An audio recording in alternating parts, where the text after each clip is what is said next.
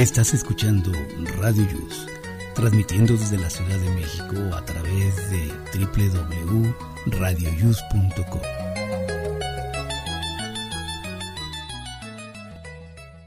El siguiente programa contiene escenas de conocimiento explícito, con diálogos cargados de curiosidad, que pueden afectar la sensibilidad de personas no acostumbradas a hacerse preguntas sobre el mundo que las rodea.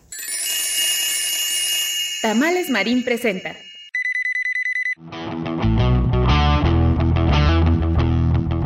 Hoy en Aquí estamos México. Estamos de fiesta. Gracias por seguir con nosotros. Comenzamos. radioius.com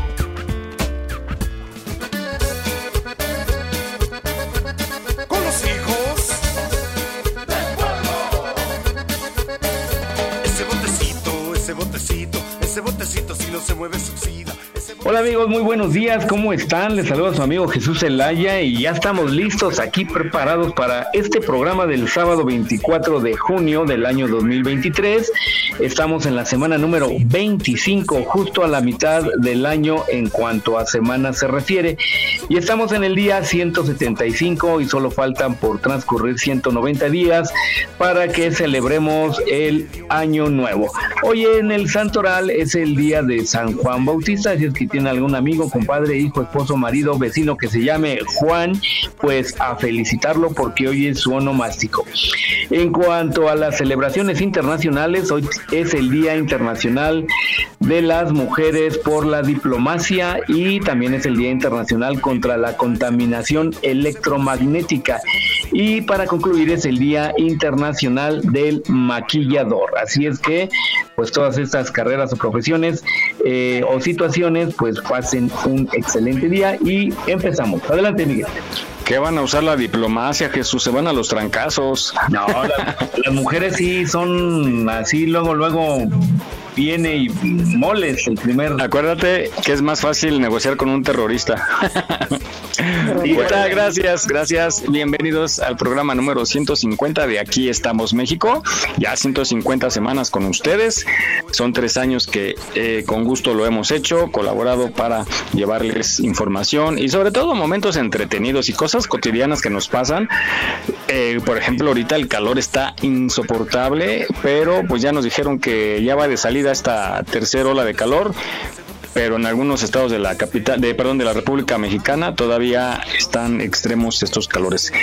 Y algo más, ah, pues vamos a saludar, ahorita ya se conectó nuestra queridísima Mar, Mar, muy buenos días. Ando, ando todavía con, con el afónica, Se llama resaca. No, yo no soy borracha, pero sí soy buena muchacha.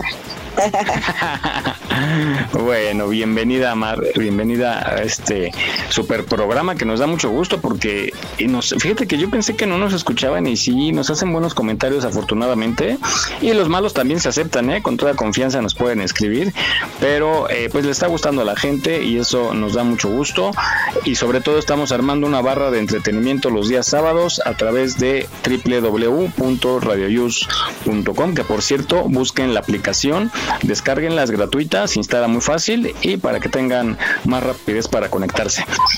Vane, ¿cómo estás? Buenos días. Hola, hola, good morning por la mañana. Aquí contenta, feliz, con un calor infernal, pero aquí estamos con toda la actitud para que podamos disfrutar de este bello programa. Sean bienvenidos. Gracias. Bien caluroso pero aquí andamos, aquí estamos México. Bueno, un adelanto rápidamente, Vane, para hoy, tu test, ¿de qué va a tratar? Ah, pues pónganse pilas, vayan por su lápiz y papel, porque enseguida vamos a descubrir cómo te ven los demás. De acuerdo a tus habilidades, vamos a ver qué tal te ven los ojos ajenos. ñaca ñaca, bueno, más adelante estaremos contigo y tu test malévolo. Bueno, hoy tenemos un programa variado como siempre, y pues vamos a, esperar a que se conecten nuestras compañeras también. Pero vamos a esta reflexión em, híjole, está tristón al principio, pero tiene su mensaje para aquellos que de pronto, o sea, a muchos nos ha pasado que ya no queremos nada de la vida, ya nada nos motiva, lo que normalmente nos gusta ya no nos llena. pero todavía hay que voltear porque hay por mucha gente por quien seguir viviendo. Vamos a escucharla. Adelante, cabina.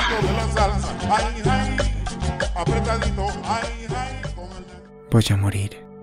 No mañana, no en un futuro. Hoy. Voy a morir y quizá no quiero hacerlo. No he conocido a nadie que haya regresado de la muerte y descubrir su verdad. Voy a morir hoy y así lo he decidido. Quiero dejar de existir y quitar de un solo golpe las consecuencias de mis desacertadas decisiones. Hace muchos meses que nadie me regale un abrazo. Hace más de cinco años que nadie me obsequia un te quiero. Hace una vida entera que estoy aquí, sin motivos, sin razones sin personas. Por las noches, siento que me asfixio en medio de mis pesadillas. Mi mundo se hace cada vez más estrecho y oscuro. Se pierde la luz y con ello el camino que debo seguir. Estoy lastimado por dentro y por fuera, roto, recubierto y temblando en los mil pedazos que están a un movimiento de mi colapso. Estoy cansado de ver un amanecer sin nadie a mi lado. Estoy harto de coleccionar oportunidades, de buscar causas perdidas y de entender que mi vida no tiene ningún sentido. Estoy al límite de dejar esta vida para mañana. Ya no quiero tener esperanza. Hoy se hace cero mi existencia, pues se vacía mi vida. Ya no tengo miedo, pues no tengo nada que perder. Mi corazón deja huérfanos a sus latidos y solo espera en silencio para poder descansar. Hay unas dagas de dolor puestas sobre la mesa, una decisión cargada en el disparo que sostiene mi vida, mi pasado y todo aquello que nunca se puso a mi favor. Me da igual, todo me da igual, porque sé que nada cambiará. Nadie notará mi ausencia, nadie extrañará no tenerme en su vida. He tomado una decisión y debo asumirla con compromiso. Pero no quiero morir, no quiero irme, no quiero hacerlo. Otra vez la confusión, otra vez el instinto de supervivencia. ¿Por qué? ¿Por qué siento que este viaje no debería acabar aquí? ¿Por qué no puedo saltar al vacío, a la nada? ¿Por qué? Tocan la puerta, mis demonios terminan su reunión y me doy una pausa antes de morir. Una mano me acaricia la mejilla y luego detiene el tiempo en un abrazo. Te quiero, papá. Perdóname. La voz de mi hija me regresa a la vida. Aquí estamos, México. Esperamos tus comentarios a nuestro WhatsApp 56 294 1459. 56 294 1459. ¿Te gustaría ser parte de nuestros patrocinadores? Envía un WhatsApp al 56 294 1459. 56 294 1459. Continuamos.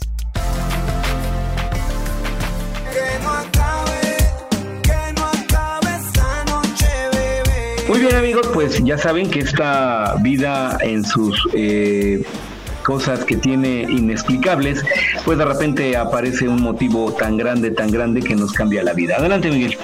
Así es, eh, cuando volteamos también y vemos gente que está mucho peor que nosotros o que de plano sus problemas no tienen solución, sí, sí, sí, o graves, entonces pues eso deberíamos de hacer para sentirnos mejor y luchar cada día con mucho ánimo, disfrutar sobre todo cada momento de nuestra vida, porque ya habíamos hablado que pues uno de los misterios es la muerte y este pues bueno hasta que nos toque sabremos a dónde se va no todos los días mucha gente pedimos un milagro para salir de la depresión cuando no no no reconocemos y no no apreciamos que el milagro está todos los días con el hecho de despertar. Es una nueva oportunidad de echarle ganas. Y aparte, sobre todo cuando tienes hijos, tú eres el ejemplo de tus hijos, entonces no hay que... Yo estuve, yo estuve un tiempo como en depresión y jamás había vivido lo que era la ansiedad.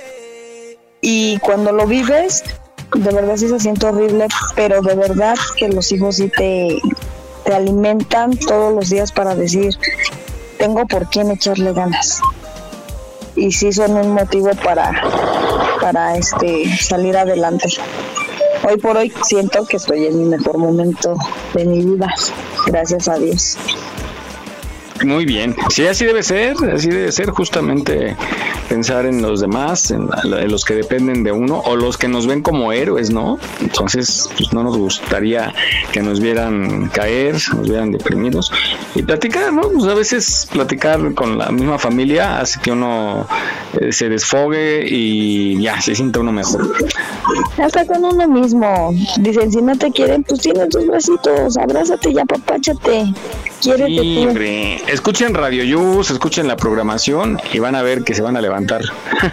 se les van a olvidar todos sus problemas. Bueno, oigan, pasemos a este asunto del submarino que desafortunadamente tuvo un mal final. Ya se confirmó la muerte y están sacando los restos de este submarino. Usted, pero aparte la historia está tristona, ¿no? Eh, pero yo, vi una publicación, porque ustedes pagarían por algo así, por una experiencia sí, nueva. confirmaron las pérdidas. Ajá, pero, pero me refiero a tú, si tuvieras los, recursos, obviamente, ¿pagarías por una aventura así? ¿Un viaje a la luna, por ejemplo? ¿Un viaje en, en un avión casa ruso? ¿Algo excéntrico? Sí. Yo sí. Pues si viajamos en el metro, ¿qué otra cosa podríamos? Exactamente. iba a decir y, y, todavía pagamos, ¿no? pagamos además. Oigan, pues sí que está complicado este tema. O sea, imagínense dos Titanic, cero millonarios. Eso está de locos. Ya nos dijeron a los mexicanos que no empecemos con tantos memes, pero pues nos avisaron demasiado tarde. Sin embargo, yo digo, a ver, ¿en qué cabeza cabe que me voy a meter a esta boca de lobo donde ni siquiera es un transporte certificado, avalado por autoridades ni nada. O sea, esto es lo que hace pues la, la, lana, ¿no? O sea, no te pones a pensar el que yo voy a ir y no importa, tengo porque me alcanza y hasta ahí. Qué desgracia, la verdad.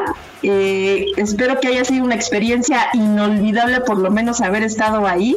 No me quiero imaginar cómo estuvo de desesperación, eh, eh, pues las, los momentos vividos por estas cinco personas. Yo creo que han de haber linchado al dueño del dirigible que estaba, que justamente iba también en la tripulación.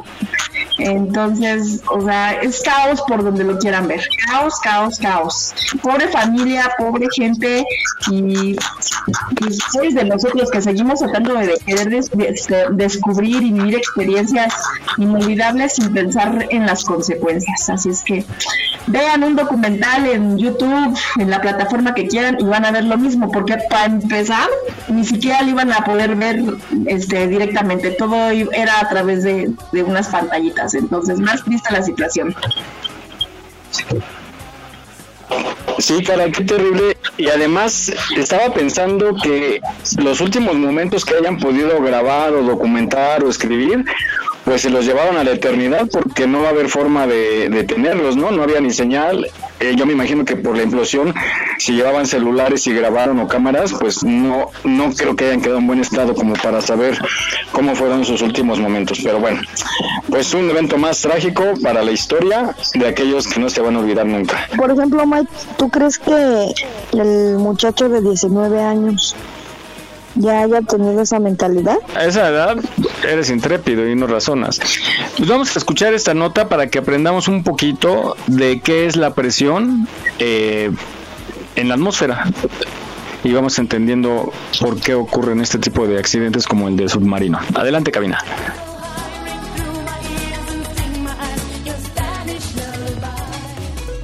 Aunque no lo veamos, sobre nuestros hombros soportamos una gran cantidad de aire, alrededor de una tonelada de peso.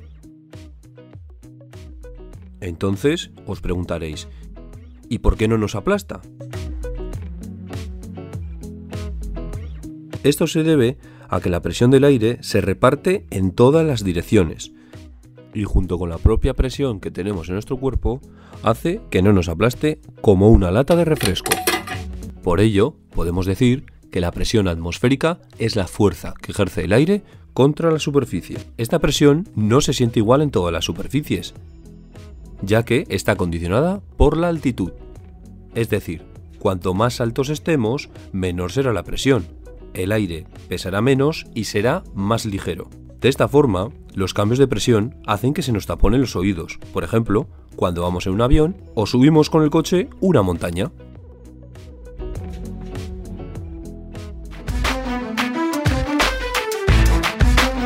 Aquí estamos, México. Esperamos tus comentarios a nuestro WhatsApp 56 294 1459. 56 294 1459. No bajes la guardia. Ante cualquier síntoma de COVID-19, busca ayuda médica. Continuamos.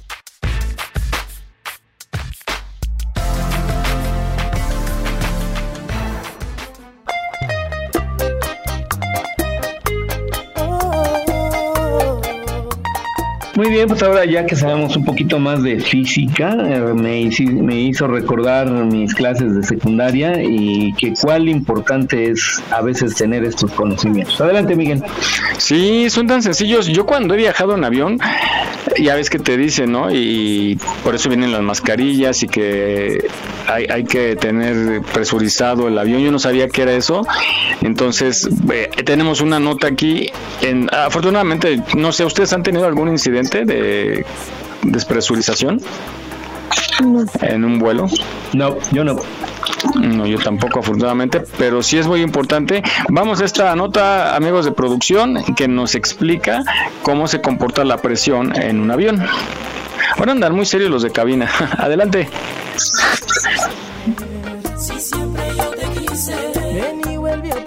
Cuando un avión alcanza su altura máxima, la presión que hay afuera es muy baja, por lo cual no sería nada fácil para las personas respirar durante un vuelo. Por eso, dentro de los aviones se crea una atmósfera artificial para que las personas puedan respirar normalmente. Pero, ¿quieren saber cómo se crea? Siempre debe de haber un equilibrio entre la presión interior y exterior del avión. Esto se logra a través de un proceso de presurización. En los aviones con cabina presurizada, el aire que entra viene de las turbinas. Las válvulas de control de aire, que generalmente se encuentran en la cola del avión, controlan la entrada y salida de aire para expulsar menos aire del que entra y así mantengamos unas condiciones perfectas de presión para que estemos muy cómodos sin importar la altura a la que volemos. Los aviones de Aeroméxico cuentan con un sistema de control ambiental. Este sistema toma una parte del aire que entra al motor, lo envía al compresor, el compresor lo calienta, lo envía a la cabina de pasajeros y este proceso se repite durante todo el vuelo. Este proceso es automático, aunque en realidad se puede modificar manualmente si así se desea, y lo que hace es que se mantenga una presión similar a la que hay a los 8.000 pies, cuando en realidad podemos estar volando hasta los 43.000 pies. No olvides seguirnos en nuestra página en Facebook. Aquí estamos, México. Gracias por tu preferencia. Aquí estamos, México. Continuamos. con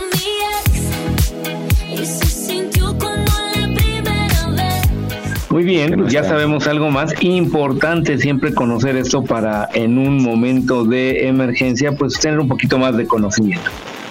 No, si de hecho te pasa que incluso sientes la presión de, de cuando dicen, no, mucha gente los mandan a vivir al mar por la altura y todo eso. vas, en, vas en el coche y entras a una zona de ya sea baja o alta y hasta luego luego empiezas a sentir la presión en los oídos. Ah, sí. O que se le escapan y todo eso, ¿no? Sí, sí, sí. Que fíjate, son cosas tan importantes hasta en la salud que te recomiendan. Eh, vamos ahora para que ya entendamos bien qué fue lo que pasó bajo el mar. ¿Ustedes han buceado? Yo, yo no en la vida. De hecho, a mí me gusta el mar. o, han, se han metido al mar así mar adentro, digamos, y buceado. Yo lo, más que he, ido mar adentro son como tres metros, nada más, porque después me da... Presumido. me da, sí da miedo. Sí, pues te jala, te jala la marea o algo te jala y te va haciendo más para allá, más para allá, más para allá. No, todos, todos quieren ir con la mar, pero la mar no se deja. Ay, a la mar. Y mira que la doñita todavía está bien. Grosero. Ese un chiste local. Sí, algún día lo explicaremos al auditorio. Vamos a escuchar entonces qué, qué hace la presión en el cuerpo bajo el mar. Adelante.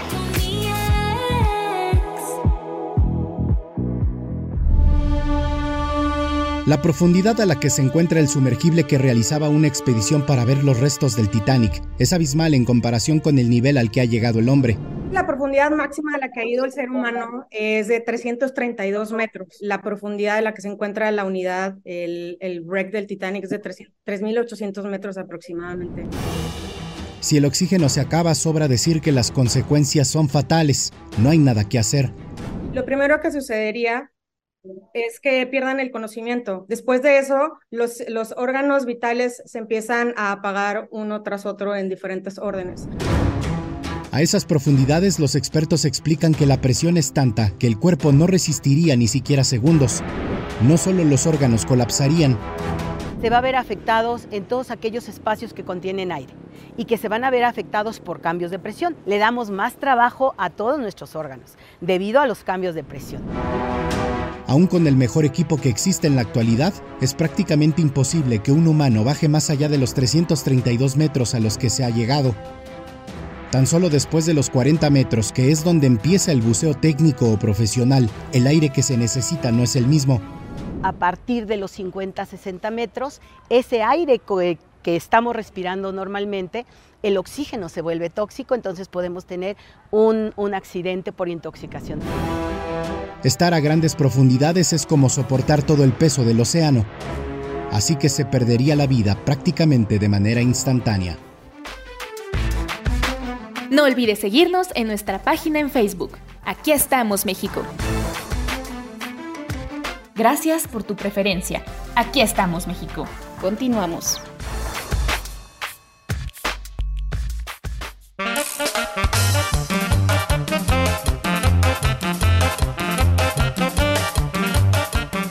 Muy bien, pues por lo que entiendo te hace adelgazar por unos instantes. Adelante, Miguel. no, sí, está cañón, mucho peso. Yo vi, vi un video, no sé si lo han visto ustedes, donde una persona se sumerge, creo que son 48 metros, con, una, con un envase de agua purificada y, se va viendo el comportamiento de la presión del agua en el plástico, cómo lo va aplastando y se va haciendo así, todo como si lo aplastaras para el kilo, así se va haciendo conforme va bajando y eso es lo que pasa, se supone, si no estás preparado con el equipo especial, con los pulmones, ¿no? Y con los órganos. Entonces imagínense a, cuántos metros se da, a 3000 y cacho, ¿no? Que, que, están los restos del Titanic. Imagínense cómo no. no. Si cuando bajas mucho, mucho, por la, o sea que no es tan, tan, tan abajo. O sea, yo sí siento así como que los ojitos se me salen. Ay, Mar. bueno, puede ser. Oigan, y, ya por último, para cerrar esto de, de las mares, vamos a escuchar cómo funciona un submarino, porque yo sí tenía esa duda, cómo le hacían para emerger y sumergirse. Entonces, esta capsulita nos explica paso a paso cómo es para que, cómo le hace un submarino para subir y bajar. Adelante. Un submarino puede flotar como cualquier barco porque es hueco y pesa mucho menos que la misma extensión de agua del mar, pero para poder sumergirse debe permitir que varios compartimentos dentro de su casco se llenen de agua. Estos compartimentos llamados tanques de agua funcionan entonces como pesas que alan el submarino hacia abajo completando el proceso de inmersión. Y por el contrario, se bombea aire comprimido a esos tanques para vaciarlos y sacar el agua, provocando que el submarino vuelva a emerger. Por último, la gran mayoría de submarinos tienen en su parte posterior y por fuera una hélice que los propulsa, aunque hay algunos pocos que utilizan la hélice por dentro en el sistema llamado chorro de agua, que es mucho más pesado y costoso, pero mucho más silencioso, haciendo el submarino menos detectable. Aquí estamos, México. Esperamos tus comentarios a nuestro WhatsApp 56 294 1459. 56 294 1459. Continuamos.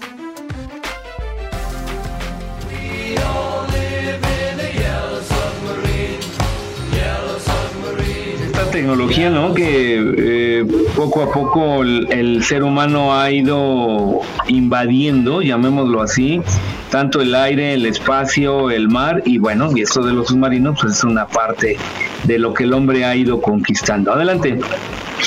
Hay en muchos parques recreativos, ¿no? En los balnearios y eso, esos importantes.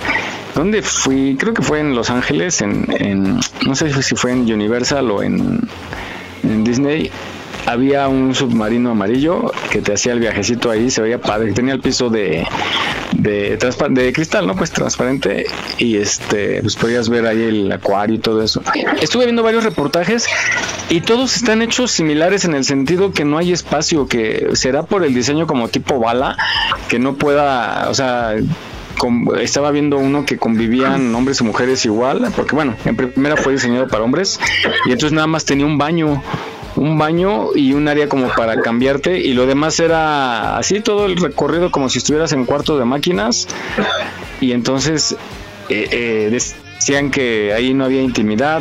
Pero yo digo que es por lo mismo, por lo que estábamos comentando de la presión y todo eso, entonces algo yo digo que ahí tiene que ver. O sea, el diseño, que sea... Ajá. Que sea así. Uy,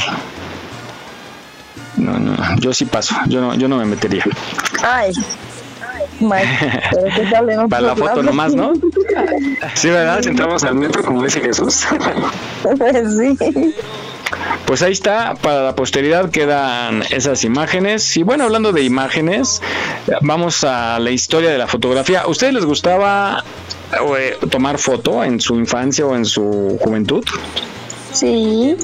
Pues a mí sí, pero era, era caro eh, y lo más caro era el revelado. Yo de hecho tenía mi cámara y tomaba un montón de fotos y como tenía que juntar para el revelado, pues los guardé y ya cuando dije ahora sí los voy a revelar, ya, ya no servían las películas, entonces perdí muchísimas fotos que tomé y por no llevarlas a revelar se perdieron.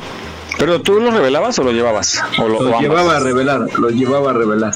Yo igual, yo era súper, pero es que yo le tomaba foto hasta el perrito que pasaba, Jesús. Y este, sí gasté también mucho dinero, muchísimo dinero en fotos que luego dice, ¿para qué le tomé foto a esto, no? Porque aparte, pues, eh, te hacían los negativos, ¿no? Y podías, tenías la opción de, ah, no eran los negativos y luego lo llevabas a imprimir, ¿no? Sí, por eso. A volverlas a No, primero eh, los primero revelaba, revelaba. Yo lo, fue lo que debía haber hecho, nada más revelar y luego imprimir. Escoger de ahí. Pero ni revelé ni imprimí y dejé pasar como fácil 10 años. ah, no, ya. Bailaron.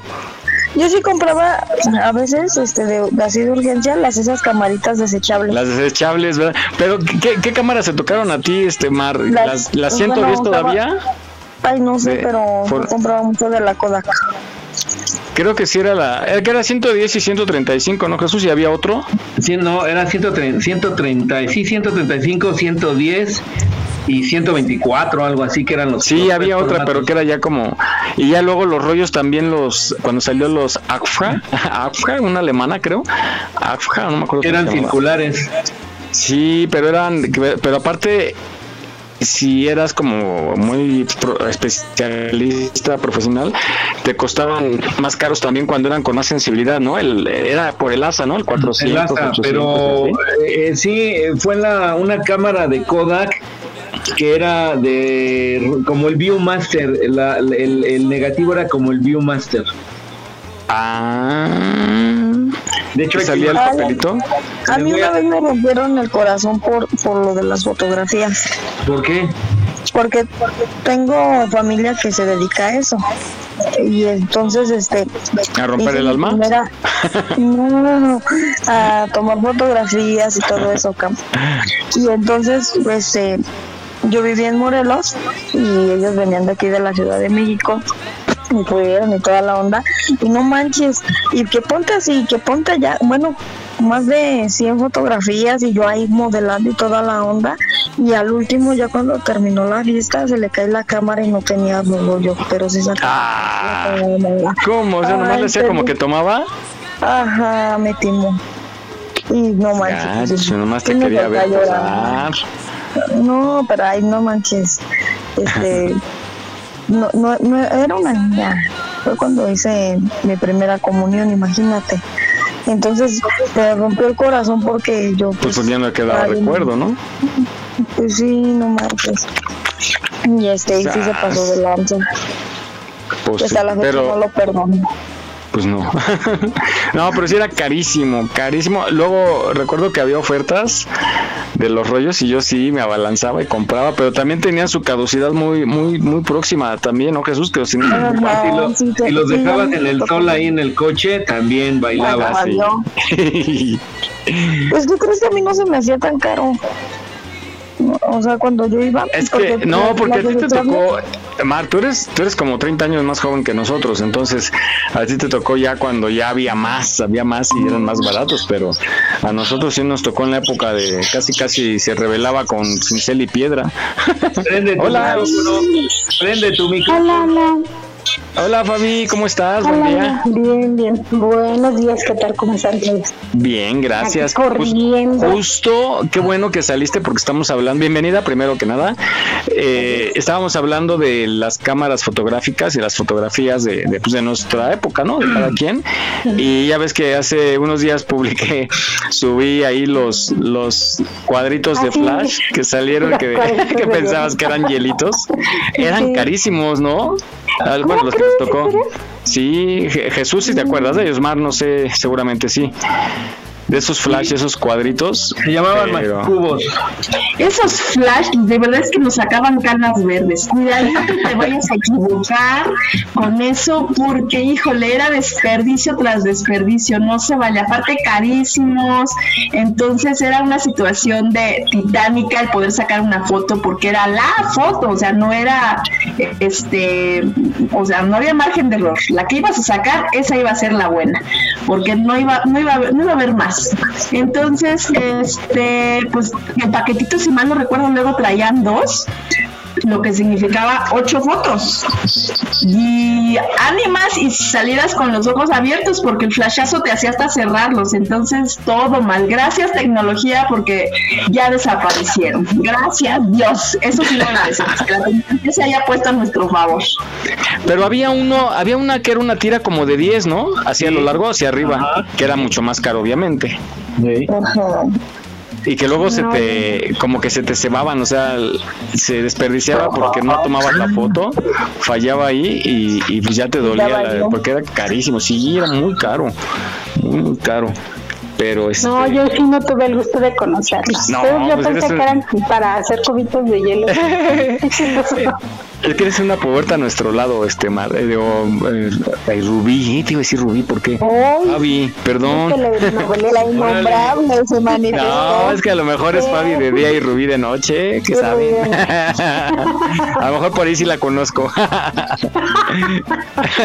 no, no, no, bueno, pues vamos. Vamos a por OnlyFans.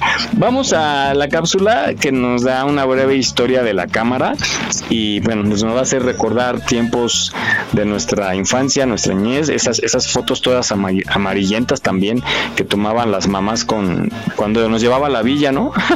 que nos ponían junto a la mulita.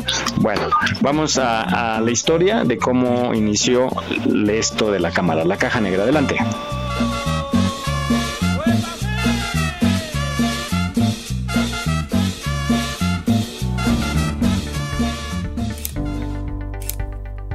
Tenemos álbumes de Facebook llenos de fotos. Tenemos fotos en nuestros computadores, en el celular y en las paredes de nuestra casa. Vemos fotos en periódicos y revistas, en los muros de las calles y en los álbumes familiares. Consideramos a las fotos como algo normal, pero crear una imagen completamente igual a la realidad nos explica que una fotografía no siempre fue algo obvio. De hecho, en el pasado fue un gran misterio. ¿Cómo se puede en esencia coger el reflejo del espejo y congelarlo allí? Todo comenzó en París en el año 1826, cuando Joseph Nisset utilizó una cámara hecha de madera, a pesar de que esto se considera como el origen de la cámara fotográfica. La invención de esta pudo haber ocurrido antes, hace mucho tiempo atrás. La primera cámara, que fue lo suficientemente pequeña para considerarse portátil, fue construida por el inventor Johann Sand en 1685, aunque tuvieron que pasar 90 años para que la tecnología se percatara de sus posibilidades. Sin embargo, la cámara fotográfica ha evolucionado a través de los años. Hace mucho tiempo, Leonardo da Vinci definió una cámara oscura, y él decía, si se coloca una hoja de papel en blanco verticalmente en una habitación oscura, quien la vea podrá ver en ella proyectados objetos del exterior, con sus formas y colores. Parecerá como si estuviéramos pintados en el papel, Poco después se descubrió que la luz causaba un ennegrecimiento, así que los científicos pusieron manos a la obra. Los británicos Thomas Wilhull y Sir Humphrey comenzaron a hacer experimentos para obtener imágenes fotográficas, pero estas fotografías no eran permanentes. Cuando se exponían a la luz, estas desaparecían de forma ennegrecida. Así que a partir de cientos y cientos de descubrimientos, fueron muchos los que intentaron grabar o tomar fotografía, pero solo Joseph Nicep en 1827 fue quien obtuvo la primera fotografía conservada de la historia.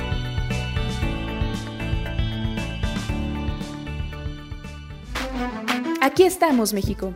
Esperamos tus comentarios a nuestro WhatsApp 56 294 1459. 56 294 1459. Continuamos.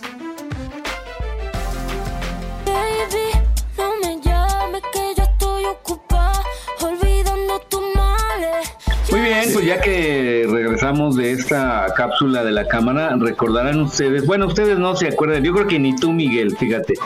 Antes en el eje central, que se llamaba San Juan de Letrán, entre lo que es la calle de eh, República del Salvador y llegando por ahí de la Torre Latinoamericana, más de la acera del lado que está de la misma Torre Latinoamericana, había eh, laboratorios fotográficos y, a la gente que iba caminando en la calle le tomaban fotografía, así sin consentimiento, ¿no? Las captaban a las parejas o, o a alguien individual y le daban a uno un como tipo boletito y uno podía regresar al día a las tres horas o al día siguiente y tenían tu fotografía, eso era lo que hacían en aquel entonces. Me suena. Sí, me suena, pero en otro lado. Ajá. Ah, que no era obligación además, ¿no? Que la compraras, pero pues no. iba uno de. Pero también era, era en Chapultepec y en el Zócalo también. Sí, yo creo que en, Chapultepec sí me tocó.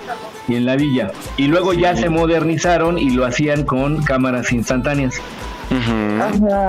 Que también era carísimo, ¿no? El papelito este, los rollitos de... Era como de 10, ¿no? 10 impresiones. Era como, por ejemplo, si ahorita un cartucho te costara mil pesos ahorita, de, de 12, de 8. 10, ¿no? Era. 8 o 12 la, la, pola lo Sí. Pues todavía en Chapultepec usan esas, ¿no? Las instantáneas. Sí, pero ya, son tiene años que no voy. Pero ya son digitales. Son ah, ah exacto. Digitales. Ah, sí, sí, sí, es verdad. Pero por ejemplo, ¿sabes qué es lo triste? Que ahora que ya todo, por ejemplo, en el celular y todo, pierdes el celular y más, y ya bailo. Ya, y por lo menos ahí tienes bueno, mi mamá conserva miles de millones de fotografías de nosotros. Miles de millones. Y como que... ¿Qué? miles de millones. pero, pero Mar, tú tienes, la nube, tú tienes la nube y ahí se va todo a la nube. Ay, sí, ya ni me recuerdes. No, y sí hay que respaldar, cuando puedan respalden, porque llega Todo lo que no ha de contener la nube, ¿eh? No, hombre, no sabes. Bueno, pues ahí está la historia de la fotografía, nos recuerda muchísimas. De veras cómo ha evolucionado y, hoy en día pues ya es algo tan cotidiano, pero sí tiene su historia y sí eh, eran recuerdos. A mí me gustó, me encantaba, les juro que tenía muchas fotografías que ni, ni, de gente que ni conocía, pero yo iba a un evento y tomaba. ¿Tú crees que le haya bajado la chamba a todas esas personas que tomaban fotografías? Porque ya ahora ya cualquiera con su celular ya toma fotos. Sí, pero también, pero también son bien manchados en los salones, son bien manchados con sus costos algunos, ¿eh? Sí, ¿verdad? Ahorita el promedio de cuánto está como de 150 para arriba, ¿no? Uh, no, va a estar como de 80. Yo fui a una fiesta hace, ah, pues del Día de las Madres a un salón y la vendieron en 70 pesos. Ah, eh, yo daría 70, se me hace, se me hace buen, sí, buen rango 100 si quieres, ¿no? Porque te la, te la dan en su, marquito, Su marquito y bonita y todo. Pero he ido a lugares en donde 150 dije no, porque te, te ofrecen las dos que te tomaron y por 300 dije no. No, no, no. Y una vez me llevaron una foto de esas, le tomé una foto con mi celular y ya no se la compré. Ah, porque te la dejan y luego pasan, ¿no? Ajá, sí. sí, ahí la clave, digo, si se te hace como mucho, la clave yo creo es decirle, no, no me interesa, no me interesa, ¿no? Gracias. Y ya te la dan como si ya se bajan. Y bueno, ya dame 200 por las dos. Ah, órale, pues. Pues sí, porque igual no les, no les funciona. No les sirve de nada. No, no, pero bueno, yo. Un, podrían vender caras. Una recomendación es que no, no se manchen, señores fotógrafos, no se manden. están cómodas. No, que crees que cuando salió mi niño de, de ahora del kinder, del preescolar, este, le tomaron muchas fotos y no me avisaron si pagué como mil pesos de pura fotografía. ¡Ay! De verdad, pero pues no quería que se quedaran. Gracias amigos que están escuchando Aquí estamos México, no les hemos agradecido y felicitar a quienes cumplen años o celebran algo en especial. Les mandamos un fuerte abrazo, una felicitación y que la sigan pasando muy bien. Sigan con nosotros toda la tarde. En Radio Yus va a haber muchísima música, mucho ambiente y se van a divertir y van a dormir con nosotros todavía porque hay música y ambiente las 24 horas, los 365 días del año en www.radioyus.com. Vale, ¿de qué va a tratar tu test más adelante? Pues ya, pónganse pilas porque con este test vamos a ver incluso hasta nivel empresarial, ahí ver cómo te ven en la chamba, ahí también te puede funcionar. Así es que pendientes porque ya regresamos a descubrir qué nos depara el destino, cómo nos, cómo nos descubren los demás. Bueno, vamos a estos temas de la Ciudad de México. Caray, cada vez es la, la, la ciudad de. La, ¿Cómo se llama? La selva de asfalto. La ciudad de la furia. La ciudad de la furia. Está cañón. ¿No han visto todo lo que pasa? Las peleas. La gente se pasa los saltos, choques. Eh, ya, ya, ya es como la jungla, ¿no? Ya, este, la ley del más fuerte. Sí les ha tocado ver en redes, sobre todo, cómo se pelea, ¿no? Se agarran del chongo por cualquier cosa. Y aparte, júntale las fallas que ha habido en el sistema de transporte, también pues se une a este estas características que no, no, pasaban antes. Entonces sí, ya se está volviendo de locos esta ciudad, de verdad. Pues cada vez también somos más y también cada vez es pues según veo más fácil tramitar una licencia o luego la gente ni con licencia anda manejando y por eso luego vienen los problemas. Hay que tener los vehículos en orden, en papeles y uno también porque cuando vienen los accidentes es cuando con, hay problemas. Seguro, con su seguro. Vane, ¿y tú siempre has estado con licencia en orden todo o te la aventaste hacia la mexicana? Mira, yo soy una persona que se va siempre con la ley, por lo tanto, desde el día uno siempre con licencia. Con la licencia de Dios. con la licencia de Dios con la licencia de mi madre más que suficiente. no, ¿sabes qué pasa? Que este, yo soy mucho como de, ¿de qué manera evitamos riesgos? Entonces, de que, ¿cuál es la forma correcta? ¿Cuál es la manera más fácil para no meterte en pedos? Ah, pues hacer las cosas bien. Entonces, pues hacemos las cosas. Bueno, ah, pues bueno, esto venía a colación de eh, cómo se tramita una licencia. Yo sabía, no sé Jesús, si tú sabes, que ahora que hacían un examen, ¿no? Para conducir. En teoría, bueno, se supone que siempre se te lo deberían de hacer. Pero vamos a escuchar esta nota y pongan mucha atención porque según yo ahí no habla nada de ningún examen de manejo. Adelante. Si necesitas manejar ante una urgencia o necesidad, debes tener tu licencia de conducir para evitarte problemas. Aquí te dejamos el paso a paso para obtenerla por primera vez o renovarla. La licencia tipo A es la más común y permite manejar autos particulares o motocicletas. Para tramitarla debes ingresar a la página de la Secretaría de Administración y Finanzas de la Ciudad de México. Da clic en la opción Tránsito. Selecciona licencia A automovilista por 3 años, expedición y reposición e imprime tu línea de captura. Para 2023 el costo de la licencia es de 989 pesos. Realiza tu pago en los centros de servicio de la Secretaría de Administración y Finanzas, en bancos o tiendas de autoservicios autorizados. Una vez que tengas tu comprobante de pago, puedes ingresar a la página de la Secretaría de Movilidad o acudir al centro de servicio de tesorería más cercano a tu domicilio para agendar tu cita. Ve a tu cita presencial puntualmente con los siguientes documentos. Identificación oficial vigente, que puede ser INE, cartilla del servicio militar, cédula profesional con fotografía o pasaporte, comprobante de domicilio no mayor a 90 días y comprobante de pago. En la ventanilla recibirán y revisarán todos tus documentos. La persona que te atienda emitirá y entregará la hoja de validación de datos para tu firma de conformidad. Finalmente te entregarán tu licencia. Si vas a renovarla, debes seguir los mismos pasos, pero a tu cita también deberás llevar la licencia vencida o próxima a vencer. Si la perdiste, debes presentar un acta circunstanciada del juzgado cívico.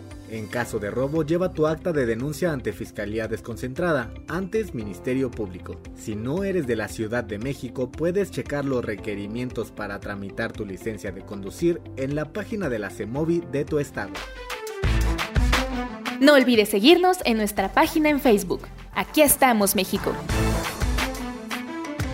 Gracias por tu preferencia. Aquí estamos, México. Continuamos.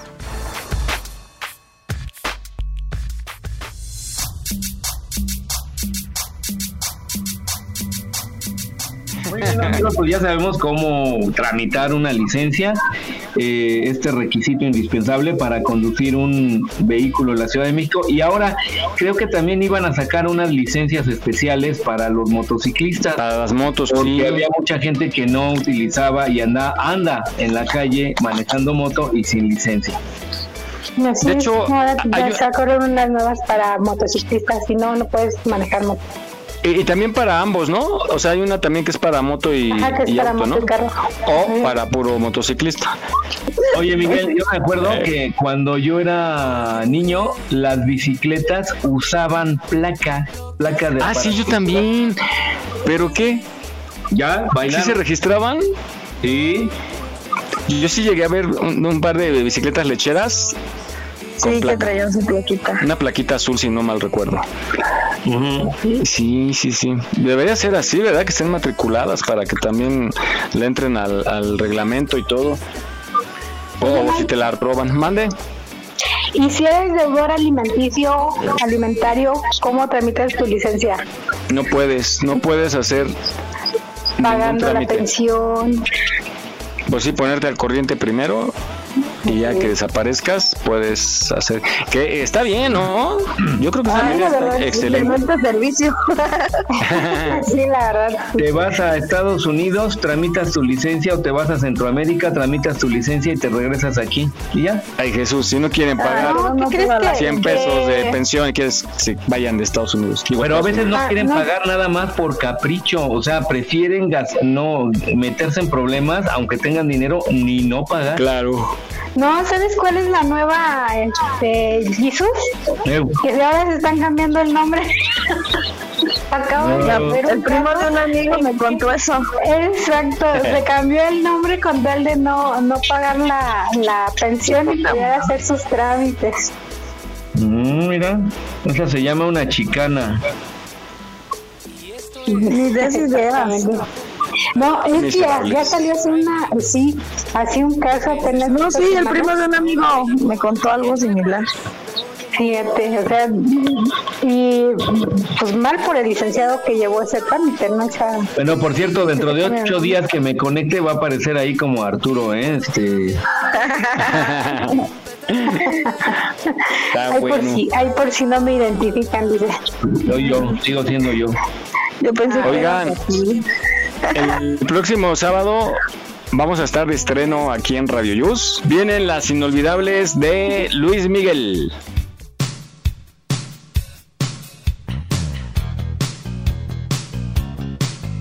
¿Cómo ven? Voy Tengo un, la- boleto, tengo un boleto para ir al concierto de Luis Miguel y no lo voy a... Grosero. Es del Ay, boleto pero del ¿quién va a, a- a poco ustedes irían? ¿Ustedes irían a un concierto, niñas? Ya, No, ¿estás la verdad ya no, ya. Yo De sí. Luis no, no me llamó. Yo Lo sí. vi, lo vi en los TikToks y no. No, mi abuelito. Pero, pero bueno. no Oye, pero vas a escuchar las canciones, canciones, ¿no? Ajá. Ay, lo que es la desesperación, Fabiola, de veras. No, cálmate. Tengo la, una nueva eh, que no les he contado. A ver, A ver, cuenta, cuenta. bueno, se casa, se casa la Fabiola. Ya me dieron el anillo. Así. ¿En serio? Pues si no, ni novio tienes. ¿Fue en una kermés o qué? Ey. Oye, pero, pero- padre. pero es que uno, uno como abogado, cuando alguien se casa, no sabe uno si felicitar o compadecer. no- Ay, grosero. Oye, ¿y ¿cuánto tiempo le dieron para la investigación complementaria? No, no, no, le hice firmar un acuerdo. Ah, sí. Oye, pero tienes que sacar su certificado de no deudor alimentario. Pues yo creo que por eso le preocupó. Ándale. Por eso te Sí, digo. ya no se llama Qué buena. ¿Y cómo se llamaba? ¿Cómo se llamaba? ¿Y cómo se Eu- Eustaquio. Era No, porque- Eustaquio, no, ya. No, porque Felipe. si doy el nombre ya van a dar por no para. En el anonimato. No, y- oye, y eso cuando te, te publican, ¿no? La iglesia, que en la, ¿cómo le llaman? Amonestaciones, que publican tu foto y ponen ahí que si alguien tiene algo que decir o un pendiente con Que el hable fulano o la fulana. calle para siempre. Sí, Ay, Eso a mí me tocó ver un quemado así. ahí afuera, afuera de la iglesia donde los De la pegan. iglesia, sí. Es que haz de cuenta que entras a la iglesia y tienen como su pizarroncito y ponen de las cosas. Tiene su pizarrincito. Respeta los cubras, man. Ay, Martín. Ay, bien ma. inocente. Dijo que tenía su pizarroncito. Te escuché, te escuché. Oye, pe- pero oye, ¿eso no es ilegal que te publiquen tu foto? ¿No atenta contra tu privacidad? Como la ley Olimpia y así. No, no, no, de, de que publiquen tu foto o, o te piden autorización. Pues yo usted- supongo que sí. ustedes No sé, que se han casado. Supuestamente sí es ilegal que utilicen ya ahorita tu foto para publicarla en cualquier red social, pero pues como Pero, sociales, ¿no? pero lo hacen en la iglesia. O sea, eso lo hacen en la iglesia, por eso te digo que tienen el pizarroncito. Entonces ponen las fotos y yo me acuerdo que una vez este yo fui este a la iglesia porque iba a bautizar a mi niño. Entonces estaba estaba ahí y no inventes un buen de notas de este hombre es casado, que no sé qué, que la fregada y no manches y ya. pues, Pero yo también mucha gente lo puede hacer por mala onda. leyendo. No, yo sí me quedé leyendo hasta las cartas y todo eso que ahí pusieron sus notas y todo la Y ahí había Sí, gente y le dicen los niños, mira mamá, mi papá, ahí está el... ¿Qué hace mi papá con esa señora? A mí sí me da, a mí sí me da miedo encontrarme con alguien así. ¿Casado? ¿Cómo? ¿Casado? Sí, que se cambie el Pero, nombre. pues, pero pues ¿cuál es el miedo? Pues a todos les dices gordito y ya. No manches, pero imagínate. Qué Y feo. la Fabi tomando nota. sí, de hecho, y Fabi está. Aquí, Pa- ponte, ponte chingona, Fabi, porque no te voy a pasar lo del Eugenio Derbez y la Victoria Rojo, ¿eh? ¿Qué pasó? ¿Qué Oye, pasó? se odian, ¿Qué ¿verdad? pasó? Sí, pero pues se dice que la boda fue falsa, que todo fue así como sí. armada. O sea que en ¿Pero por qué rompieron? ¿Por qué se odian? Pues por ojete, no manches, imagínate, tú piensas que te matrimoniaste bien y toda la onda y al final resulta que todo fue este, que el padre no era padre, que el juez no era juez. que- Yo no sabía eso. Yo nada más sé que Era, se un- odian. era, era un capítulo sí. más de los de peluche. Eh, Exacto. Pero ¿quién, y quién aquí fue? Mi mamá, me- ¿Ella- mi ella fue la engañada? lo que voy a decir. Sí, ella fue la engañada. Sí, ella fue la engañada. Ay, güey. ¿No ves que por eso no la dejaba ver a, a un niño? Ajá. No, Este- Victoria Rufo fue esposa de Omar Fayad. No, Actualmente, pero, ajá, pero anteriormente fue de Eugenio Derbez. Mm. Este, su hijo es de Eugenio Derbez, de hecho. Ajá, los Eduardo. Ándale. Entonces, pues bueno, les decía yo que estamos de estreno con las inolvidables de Luis Miguel. Está la Jackie, va a estar la Jackie Saavedra, ¿eh? Co- con- diciendo junto con un servidor, y pues ya pueden empezar a enviar sus solicitudes de las inolvidables de Juanga. A usted, le- digo de Juanga, de, perdón, de, de Luis Miguel. La incondicional, innombrable y el sí, la Juan. la innombrable. incondicional y la innombrable. Oigan, ¿cómo le- las- les gustaban a ustedes las canciones de Luis Miguel cuando era niño? Sí, De las primeras, vamos. Sí. Ah, a ver, sí. ¿cómo Esa no es de Luis Miguel. Claro que sí. Y yo, el pájaro y la flor. No, esa de Chale, canta como Pablito Ruiz, ¿eh? Sí, la de, la de de- Si los enamorados ese Pab- no, son super fans. Eh, qué bueno. Nos escriben ustedes. Bueno, Chale. de, de Luis Miguel sí me sé, pero, pero este, Es que son unos covers que canta Luismi también. Se echan las de Pablito Ruiz. no se la sabe. bueno, el chiste es que vamos a debutar el próximo sábado. Escúchenos a las 11.30 de la mañana. Ah, pues acabando nosotros, aquí estamos México, un poquito de música y 11.30 entramos la terrible Jacqueline Saavedra y un servidor y después nos vamos con las de mm, cumbia y luego el juanga y luego la salsa y luego mucha fiesta aquí en Radio Yus. Y ha llegado la hora más difícil para nosotros. Bueno, a veces está muy buena, muy benévola con su servidor sobre todo. y vamos con el test de Vane. Adelante, Vane. Vaya, vaya, vaya. Compadre Michi. Venga, pues vamos a descubrir cómo nos ven los demás. Así es que, ¿ya están listos con su lápiz y papel? Listísimos. Ya, Jesús fue por su cincel. Ay, ese Jesús. Ahí te va. ¿A qué hora te sientes en plena forma? A por la mañana, B por la tarde, o C bien entrada la noche. A, B o C y posteriormente hacemos conteo. Ay. Ay. Ay, ese ay. Normalmente cuando camino, A, voy bastante rápido y con pasos largos. B, no voy muy rápido, con la cabeza levantada, mirando a todos a la cara. O C, voy despacio y algo agachado. Yo en el celular. Algo agachado. Tres, tres, tres. Cuando mantengo una conversación con alguien, A. Suelo estar de pie con los brazos cruzados. B. Acostumbro a cruzar las manos. O C. Pongo una o las dos manos en la cintura o los bolsillos. No manches las tres. Sí, depende con quién, ¿no? Habitualmente, habitualmente ¿con quién? ¿Cuál es, en tu mayoría de veces cómo te cachas? Cuatro. Ninguna de las dos ¿qué hago? Digo, de las Son, son- ay, Fabiola. La que más, con la que más te identifiques. Cuatro. Cuando estoy relajado normalmente al sentarme, A. Tengo ambos pies en el suelo, las rodillas dobladas y, los, y las piernas bien juntas. B. Cruzo las piernas. O C. Coloco una pierna doblada bajo mi cuerpo. Ah, caray. Ay, no manches, yo las tres. Pero ojo, esto es cuando estás relajado. Relajado. Las piernas dobladas. ¿Cómo son esos? Sí, cuando te, te sientas como en tus piernas. Cuando te pones de rodillas. Cinco. Cuando alguien es realmente divertido, respondo con A. Una buena carcajada. B. Una carcajada discreta. O C. Una risa silenciosa. No, una. Una buena carcajada. se oiga hasta el Estamos fondo en del mar. confianza, claro. Seis.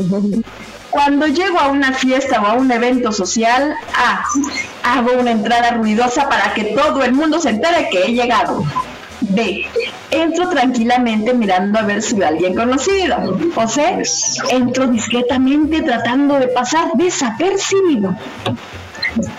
La B, pero me pasa la A. 7.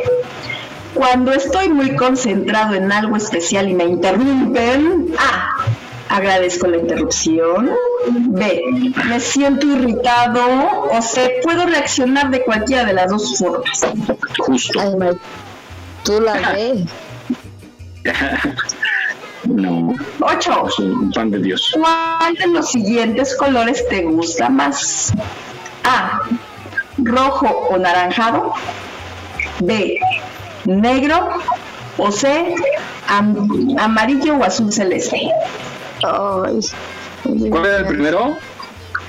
Rojo o naranja. Chanfle.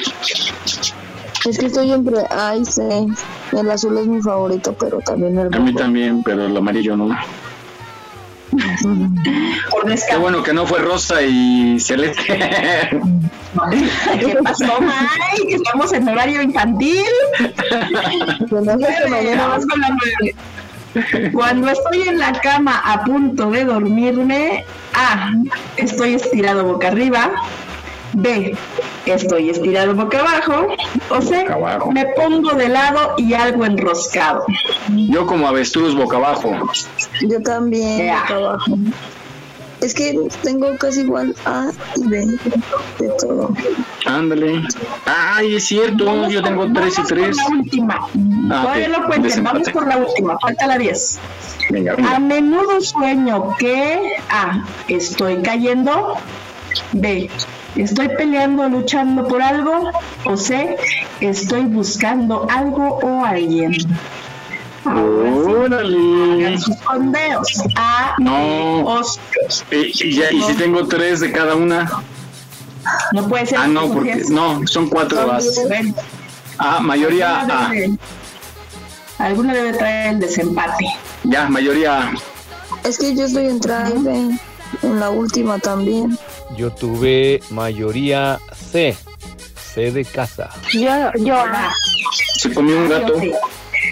No, es que no ven que tengo a mis gatijos. Sí, Órale. les pregunté. Sí. Tienen cinco. Venga, pues ahí les va la respuesta. A nuestros compañeros que tuvieron la letra A, la gente considera que tienes una personalidad excitante, bastante Ah, volátil y muy impulsivo. Ven como un líder natural, alguien que toma decisiones rápidas, aunque no siempre sean acertadas. Consideran que eres osado y audaz, alguien a quien le gusta probar cosas nuevas, correr riesgos y disfrutar aventuras. Así Ese que disfrutan de tu compañía por la emoción que irradias. Muy bien. Órale, me fue bien. ¿Quién tuvo B? Mayoría B. ¿Nadie? ¿Tú no? Mar. Tampoco sí. Venga, les va la letra B. La gente considera que eres una persona vigorosa, animada y encantadora, divertida, práctica y siempre interesante. Alguien que constantemente es el centro de atención, pero lo suficientemente bien equilibrado como para no pasar por encima de los demás. También te consideran buena gente, comprensivo y alguien que siempre los anima y los ayuda. Ay, qué bonita, qué bonita. Me gustó. Y para quienes tuvieron bien, es, eso, siempre salen bien. Ahí les va. Para quienes tuvieron C, tus amigos te consideran escrupuloso y nervioso, te ven como alguien muy prudente, extremadamente cuidadoso, una persona perseverante pero con poco talento. Realmente todos se sorprenderían si hicieras algo impulsivo o reflexionado, ya que esperan que examines todo, todo cuidadosamente desde todos los ángulos antes de decidir. Piensa que reaccionas de ese modo debido en parte al hecho de ser muy cuidadoso. O sea, hace lento pero seguro. Muy bien. Ese Jesús. Ese Jesús estuvo bien. Hasta aquí nuestro Ok, mi Vane, gracias. Gracias, muy divertido, muy certero, por cierto, como siempre. Y pues esperamos la próxima semana con tu test malévolo. Gracias. Óyeme Pascual, amárrame la vaca. Óyeme Pascual, enciérrame la vaca. Óyeme Pascual, que se va pa'l matorral. Óyeme Pascual, se la llevan los cuatro. No soy ni mala ni santa. Tráeme alcohol pa' que se moje la garganta. Vamos con Shirley Sotelo y nos tiene información muy interesante. Adelante, queridísima Miss Shirley.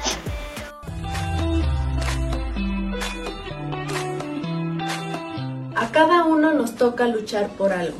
Dejar de lado los prejuicios es un paso fundamental para que podamos entender que no se trata de colores, se trata de personas que están luchando y que están buscando un mejor futuro. Es tiempo de prosperar juntos y ver el mundo desde la mirada del otro. Una vez sabiendo que no se trata de colores, entenderemos que se trata de personas, que se trata de ti, que se trata de mí y de lo diversos que cada uno de nosotros podemos llegar a ser.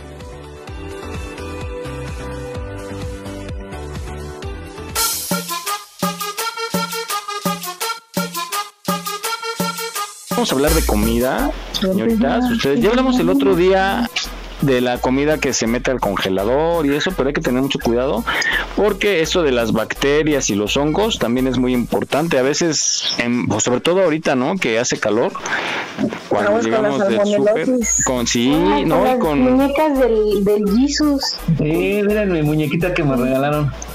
¿Por cuál muñeca? A ver, cuéntame, cuéntame. Esa que está en... En la cámara, abrí la cámara. Ah, En la que le dijo, ahorita espérame que estoy grabando.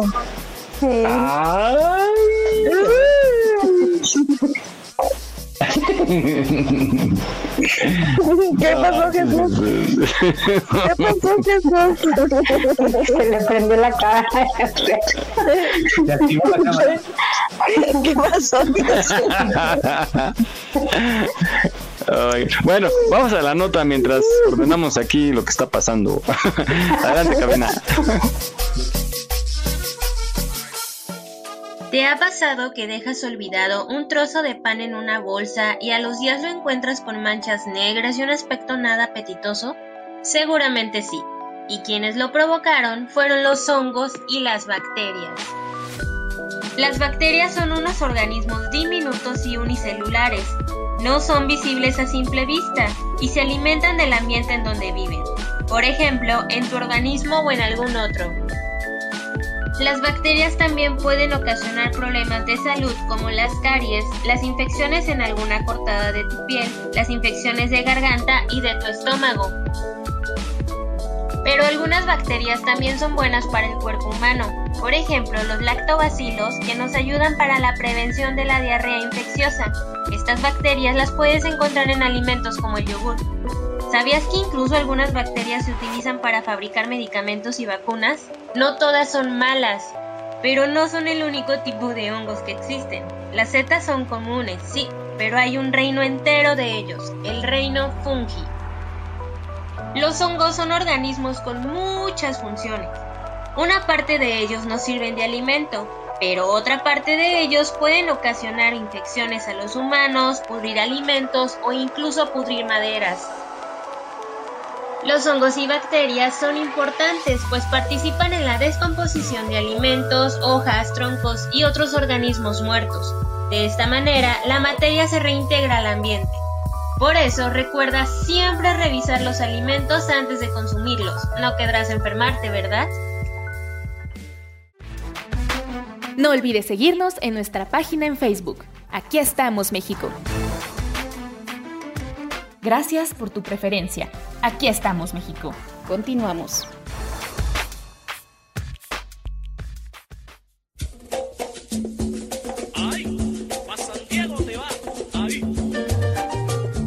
Bueno, muy bien, amigos, pues ya sabemos que las bacterias, más con este calor, este, recomendación tener los alimentos bajo refrigeración y si no se van a comer, métanlos luego, luego al refrigerador porque con este calor se descomponen fácilmente. Adelante, Miguel. Así es, y otra sugerencia que quisiera agregar es que compren poco, prácticamente para el día o el siguiente día, porque justo por el calor se cose muy rápido todo y a veces yo he visto gente que agarra una fruta y ya está como de un lado así toda con hongo y nada más le corta y se come lo demás. Yo creo que en una de esas se le va una bacteria y luego es súper peligroso para el organismo. Entonces, El del día y sobre todo con mucho cuidado con el pollo y el huevo, la carne. Ya ven que luego está exhibido ahí, le da el sol. De por sí ya el viaje que hacen desde la granja. Entonces, luego lo congelan, luego lo descongelan y le echan pintura para que se vea más apetecible, pero hay que tener mucho cuidado. Sobre todo con, con ya no sé si escucharon las notas de en una boda hace un par de semanas creo que en un hotel celebraron niños, ¿no? sí no pues todos no sé si fue con el pastel o el mole porque también el pollo es el que Pero también en una es- escuela creo que los niños... Hubo dos, ajá, ándale, en un festejo. Sí, sí, sí. Fue, y fue como a los dos días, ¿no? De esto del, de la fiesta, Ándale. de la, de la boda, sí. Imagínense que, Que y que todos, ¿no? la misma pasaron. hora. Ajá, y que pasaron ya después hasta el menú de cómo los estaban ahí ya atendiendo a los niños. Sí. No, yo sí Bueno. sufrí de salmonelosis, cuidadísimo con lo que consumimos. Y esas te quedan secuelas, ¿no, Mar? De la salmonela. Sí, sí, de hecho sí, sí debes de tener este ya como una cierta dieta, porque con tantitito empiezas a sentirte muy mal. Muy, muy mal. Está feo. Bueno, pues como Hay que cuidarse. Y también no distraerse en la calle, porque también las caídas a nivel piso son muy común. Y ahora con el celular, a mí sí me ha pasado que sí he estado a Ay, punto de tropezar. es feo, ¿verdad? Horrible la vergüenza, pero lo, lo- o sea, la- lo intenté disimular, pero no, sí había mucha gente. no, pues te queda la cabeza retumbando. Y, Pues deja de eso, la vergüenza, la vergüenza. No, la, la vergüenza te la aguantas ya dando la vuelta, ya te sobas. No, no, eso, es lo, eso es lo chistoso. Y se, Que- rieron, y se rieron seguramente. Sí, pero ¿sabes a qué, qué ahora lo ya que le cala. temía? No, ¿y sabes a qué le temía? Que ya todo el mundo anda con el celular grabando. Y dije, no manches, Lady Tepito se va a quedar atrás. Pues sí. Bueno, vamos justo a esta nota que nos dice qué tan grave es un golpe en la cabeza para que tengan mucho cuidado, pongan atención. Recientemente te diste un golpe en la cabeza, presta atención a los siguientes síntomas. Desmayo, el hecho de que la víctima haya perdido el conocimiento ya significa que ha sido un trauma de moderado a severo.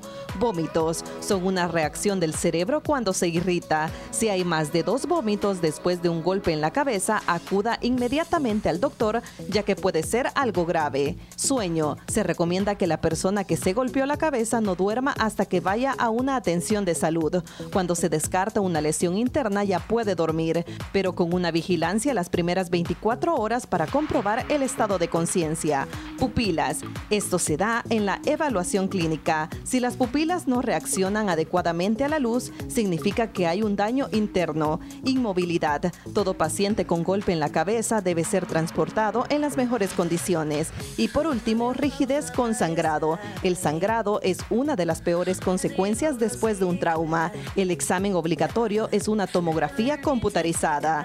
Es muy importante que cualquiera que sea el nivel de golpe que se presente acuda al médico de forma inmediata para poder encontrar y tratar secuelas que no siempre son visibles o surgen tiempo después.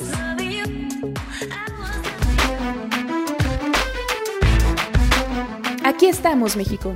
Esperamos tus comentarios a nuestro WhatsApp 56 294 1459. 56 294 1459. ¿Te gustaría ser parte de nuestros patrocinadores? Envía un WhatsApp al 56 294 1459. 56 294 1459. Continuamos.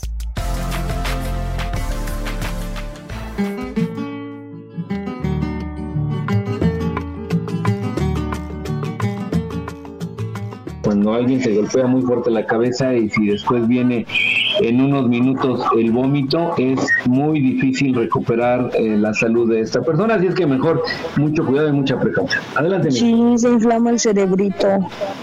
Sí, hay que tener cuidado. No, y pasan muchas cosas porque luego el cráneo muchas veces astillos o se, se estrella como para que me entiendan y no te das cuenta. Entonces este, luego de que tienes el golpe no surge luego luego este algún síntoma solo el dolorcito de la cabeza y llega a pasar que mucha gente tiene muerte cerebral por lo mismo de que no se percata que que fue más allá el golpe Sí, eh, sobre todo con los niños que no se duerman, ¿no? Como decía la nota, no Sí. dejar dormirlos, hay que llevarlos, más vale llevarlo al médico y que una haga una evaluación y aún así debe estar bajo observación porque muchos de los golpes traen consecuencias más adelante, incluso en años. Entonces, eh, tengan mucho cuidado, no los anden zarandeando también, creo sus papás que los avientan hasta arriba y de una vez no lo cachan y se van de pura cabezota. Entonces, pues hay que tener eh, precaución al jugar y también usar el, aunque anden en bicicleta, ponerle un casquito, ¿no? Que sea uno ligero, pero que algunas le medidas pueda de protección proteger, sí, de un golpe. Una almohada amarrada de menos. Sí, un cartón. bueno, oye, un este de estos mm, hay envases de agua purificada, ¿no? El de la, sí, de la... El grandote. Que no sé, que no sé si tenga algo que ver, pero yo siento que ahora los niños son más frágiles que antes. Nah, siempre han sido frágiles. Lo que pasa que luego hay papás que no los pelan y dicen, ay, ya se le pasará, pero un golpe en la el cabeza. tipo de alimentación, ¿no? Yo creo Sí, yo creo que era sí, Fabi. más saludable. Sí, yo creo que sí, sí influye, ¿eh, Fabi, porque Demasiado, ahora- hasta en la alimentación que lleva la persona embarazada, así como En que el embarazo. cuida, ajá, exactamente. Hay muchos que no van al médico, ¿verdad? Muchas mujeres que en su periodo de embarazo no, no se cuidan lo suficiente. Pero fíjate que antes las mujeres, muchos por el machismo y más, este, no dejaban que la mujer fuera al médico, pero como dice Fabi, influía mucho la alimentación, como que siento que antes era mejor que ahora. Pues más natural. pues, mm, Aparte pues de es más ahora- natural, se O menos más. procesada, más bien. Ajá. Sí, pues. Y entonces yo siento que ahora por eso mismo los niños como que sí tienen menos defensas. Antes yo me acuerdo que pues nosotros nos caíamos del árbol y todo y ya nada más el chipotito y nos echaba mi mamá salita Ándale, con con la fractura y ya nada más.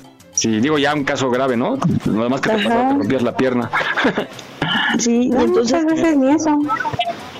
El remedio, el remedio era un papel de estraza con manteca y sal. Eso lo ponían ahí en el área del chipote. pues a mí me ¿no era para el salivita desempache? y azúcar, ¿eh? Salivita y eso. Sí, en serio, que para que no se hiciera el chichón.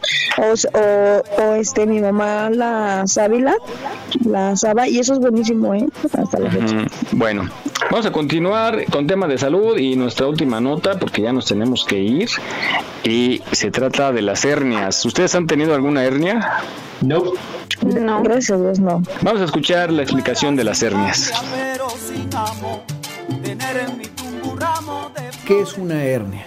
Una hernia es un orificio por donde se sale algo. Dentro de los tipos de hernias frecuentes tenemos las hernias de la ingle o hernias inguinales, en la cual precisamente este aumento de volumen y dolor se siente en la región de la ingle, donde más puede haber hernias en el ombligo, por ejemplo, son muy frecuentes, sobre todo en las mujeres, mientras que las inguinales son más frecuentes en los hombres, y las hernias postincisionales pues pueden ser en cualquiera que haya tenido algún procedimiento quirúrgico en el abdomen, en el sitio de la incisión previa siempre queda una zona más débil que el resto de la pared abdominal y es un sitio potencial para la formación de hernias. Los síntomas principales son el notar ese aumento de volumen que muchas veces está asociado a dolor en el sitio o a una sensación de incomodidad y que con el tiempo puede ir creciendo.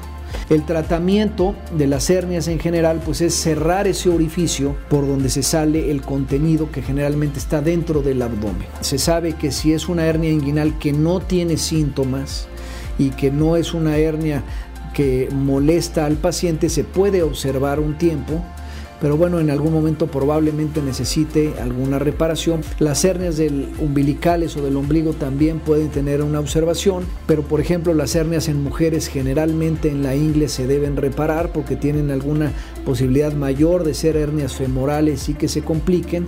Los abordajes laparoscópicos tienen varias ventajas, ¿no? las que mencionábamos, sobre todo por ejemplo cuando son hernias bilaterales, el tratamiento laparoscópico es todavía más de elección.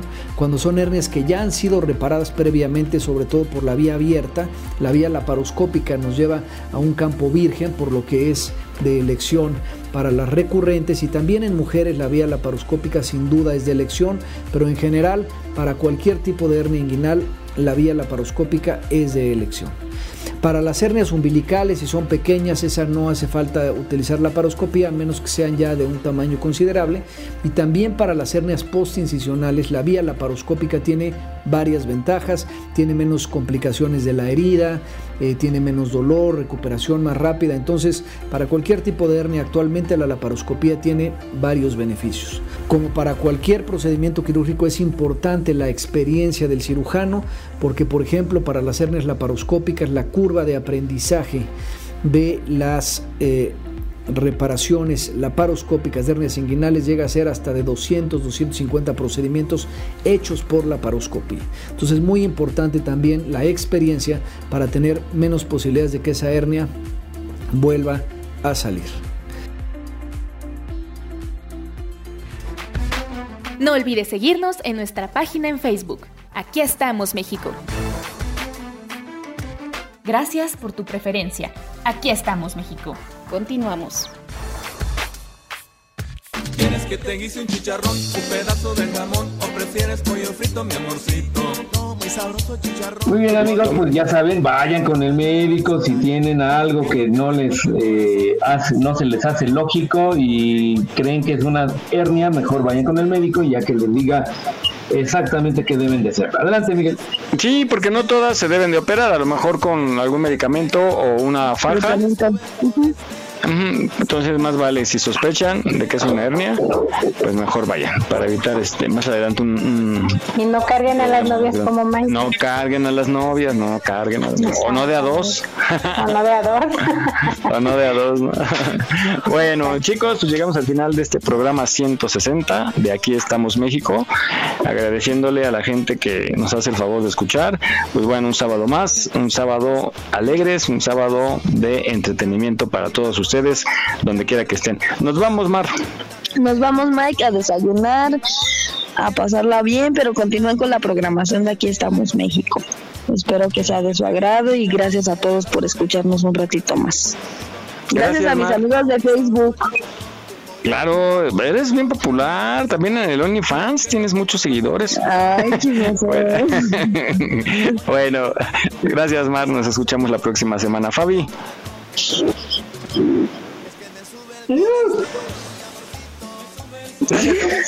Prende tu no, eso te iba a decir.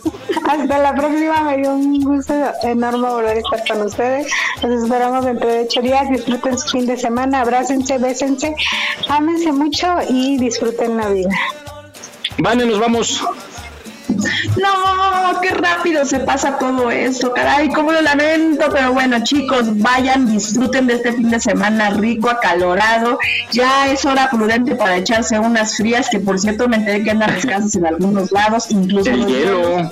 El hielo, qué bárbaros, pues no. Pongan unos este vasitos ahí con agua que sea en el congelador y luego los trituran en bolsitas. Ingeniénselas, caray, no todo tiene que ser comprado. Pues fue un placer haber estado con ustedes. Por favor, vayan y échense unas buenas frías. Pórtense mal, cuídense bien. Hasta pronto. Bye.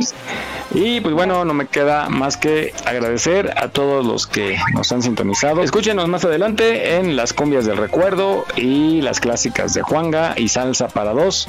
Aquí estaremos en Radio Yus y toda la programación que tiene entre semana también por casualidad préndanle y les aseguro que se van a quedar. Gracias, pásenla bien, muy buen día. Adelante Jesús. Muy bien, muchas gracias Miguel. Eh, pues como siempre, gracias a Fabi y a Mar, a ti Miguel, pero como siempre, el público que nos escuchó.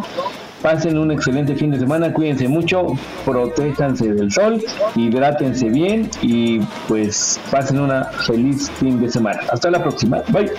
Gracias, bye. Adiós. Ay, saludos a mi queridísima Mamón. Soy el mayor error de tu vida. Resulta que soy tu peor experiencia vivida. Resulta que soy una víbora que muerde escondidas que causó dolor.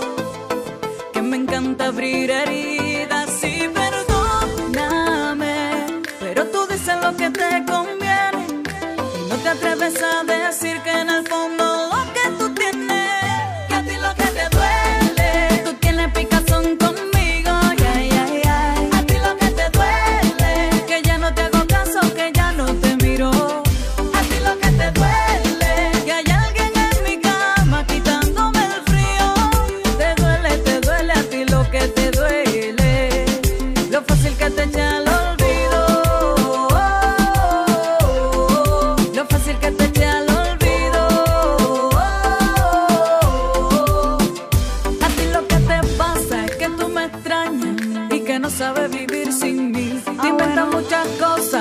patrañas y así nada más te estás engañando a ti. Que ya tú eres pasado, pasado olvidado. Tú eres un obstáculo